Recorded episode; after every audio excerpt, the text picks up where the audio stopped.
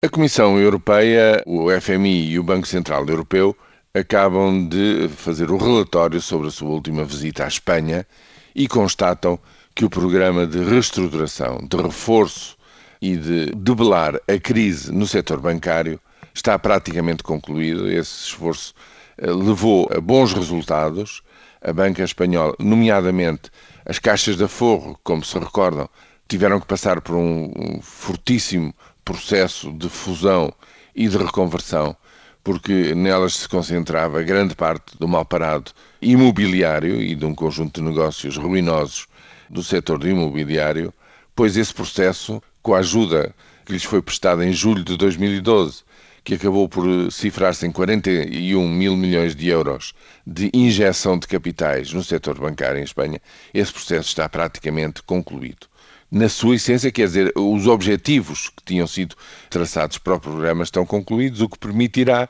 à Espanha encerrar o programa em fins deste ano, em fins de dezembro, 15 dias depois do fecho do programa irlandês, sem precisar também ela, a Espanha, de novo programa ou de uma, eh, digamos, adenda ou de algum acrescento nessa matéria.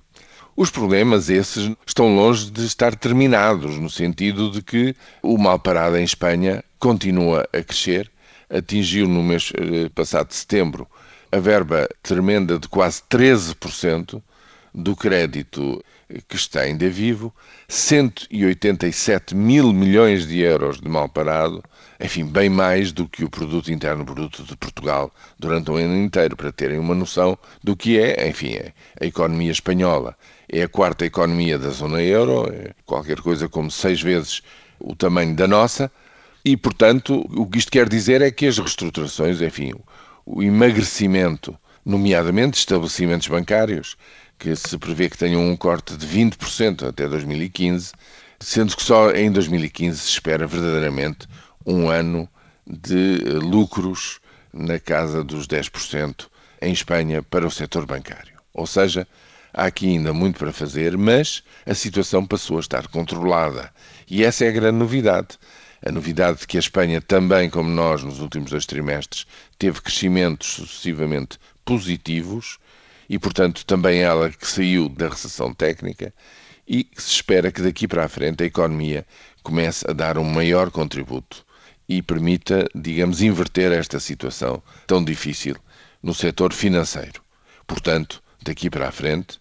esperam-se bons ventos vindos de Espanha, o que é essencial para uma pequena economia que está bem vizinha, colada à maior, como é o caso entre as duas economias ibéricas. Recordo que 25% das nossas exportações vão para a Espanha e quando os ventos são bons vindos de Espanha, aqui também o clima melhora.